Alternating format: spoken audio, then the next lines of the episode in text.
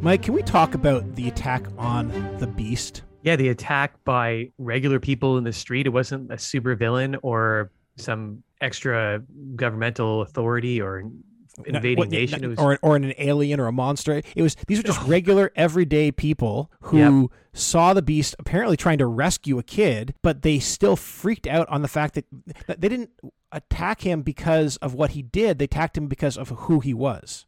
you and I have spoken about the X Men a number of times over the last little while, and to my knowledge, they're quite they're quite popular, and they seem to be somehow connected with the government, but also they, they seem to be quite popular, almost like the Avengers. They seem younger than the Avengers too, so they seem like a young Avengers kind of group. I just I I guess we both missed it. We hadn't noticed that there's something else bubbling underneath uh, about what people are thinking about the X Men, which is horrific and troubling. We saw a little bit of this a while back during that track meet, where that in, Right. that, that young person was competing in the track meet and competing using his powers fairly unfairly. Rather than jumping the mm. hurdles one at a time, he just jumped all of the hurdles in one go. And, we- and we, we talked about the implications of having people with superpowers compete in athletic events. And in that particular event, when the person with the powers clearly cheated in a very blatant way, not cheated, but he used his powers in a very blatant way, the crowd is very, very upset, and they basically get kind of like rioted, and there was a, mob basically attacked this kid until he mm-hmm. was he was saved. This is it feels like similar, only they're not upset with Beast using his powers in an athletic competition. They're upset that with the Beast using his powers to save a child. using them at all. And so what I've been reading about is that they're unhappy just out of principle that he's a mutant. We know that there's we've talked about this before on our show that I guess the definition of a mutant is somebody born with powers and, and a mutation that allows them to say be like the beast and be super strong and be able to climb up walls, etc. It just seems that there there's this there's this hatred towards them just for who they are, which is obviously prejudicial and uh, sorry prejudice and terrible. Well, so so is is the hatred towards th- that they have powers, or is the hatred that they got powers in a specific way? Like, are these people that are anti-mutant? Are they also anti-Fantastic? Four? Fantastic Four, we know, did not get their powers because they're born with it. We know they got it through space travel. I think in a lot of heroes, we don't know how they got their powers. We have no idea how Thor, or Spider-Man got their powers, or but in some cases we know that, the way they got them. So is it, is it that they're mad, they're upset, or they're they hate that Beast was born with his powers, or or do they hate that he has powers? if we go by this mob, this mob hates the beast, I think because of how he got his powers, because he's a mutant. Because I haven't heard of a, a mob of people in New York City attacking the Fantastic Four. And and it's not like the Fantastic Four are hiding away in their building or just going on missions.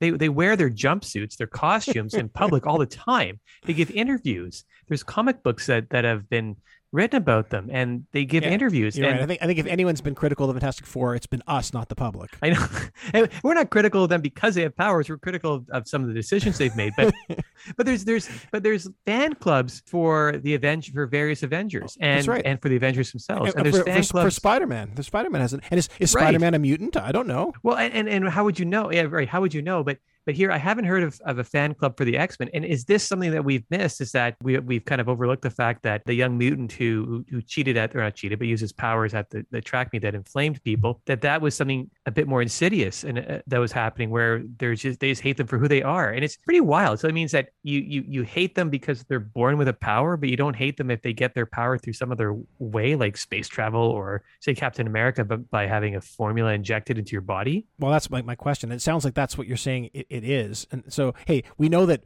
prejudice in general is is fairly irrational. Like racism is, is irrational. Right. Like be, being being anti a person just because of who they are, not because of what they do, is is an irrational thing that we we stand against here on the show. I guess once you've gone the, down the route of believing of having a feeling or an attitude that's totally irrational, adding a second level of irrationality on top of that to be like, oh yeah, I, I I hate people with powers, but only if powers came about it in a particular way. It's beyond being irrational. It's so extreme.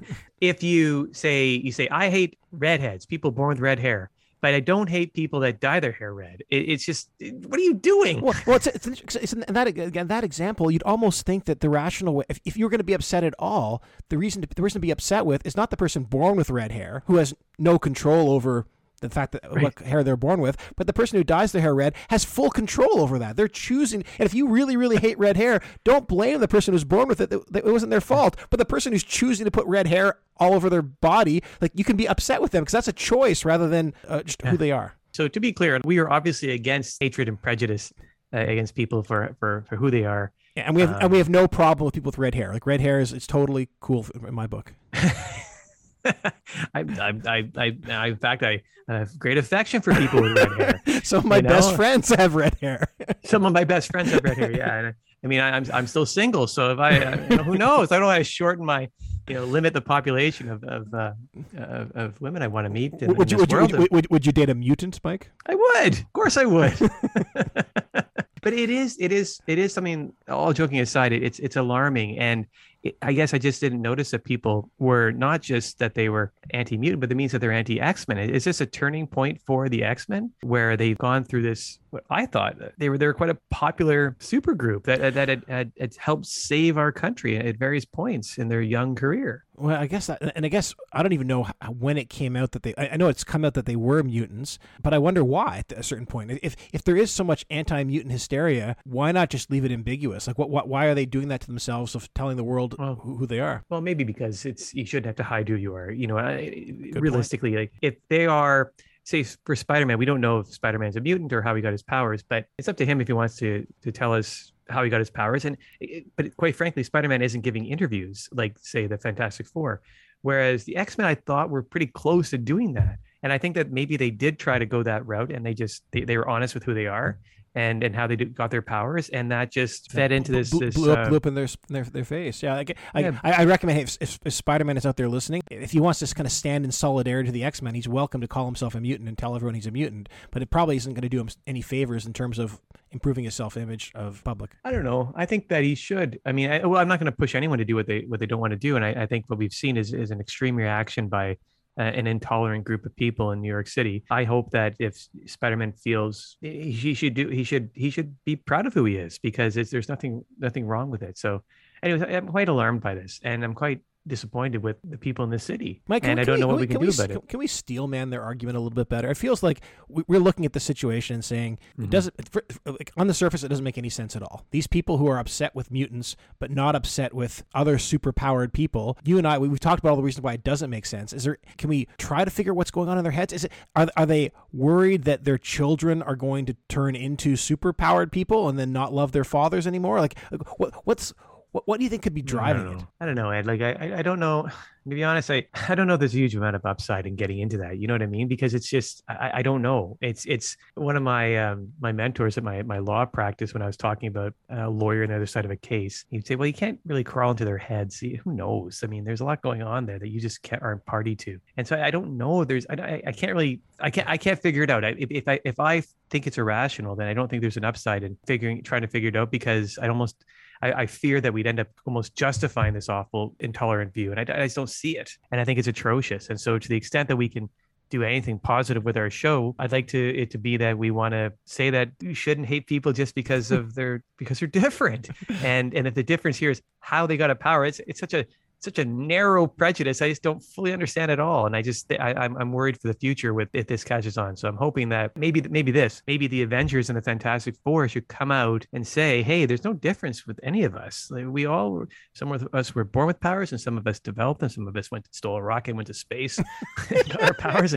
Some of us are gods from from ancient Norse myth. I mean, just come out and say it, and, and, and, address it head on to say to the extent you you you think that we're different than the X Men, we're not because you're not different because none of us are different than anyone else. We're just all born with our unique abilities and our unique. You, know, you and I are different. I don't. I don't dislike you for your differences either. It would be a positive message by the superhero community that they, they should make.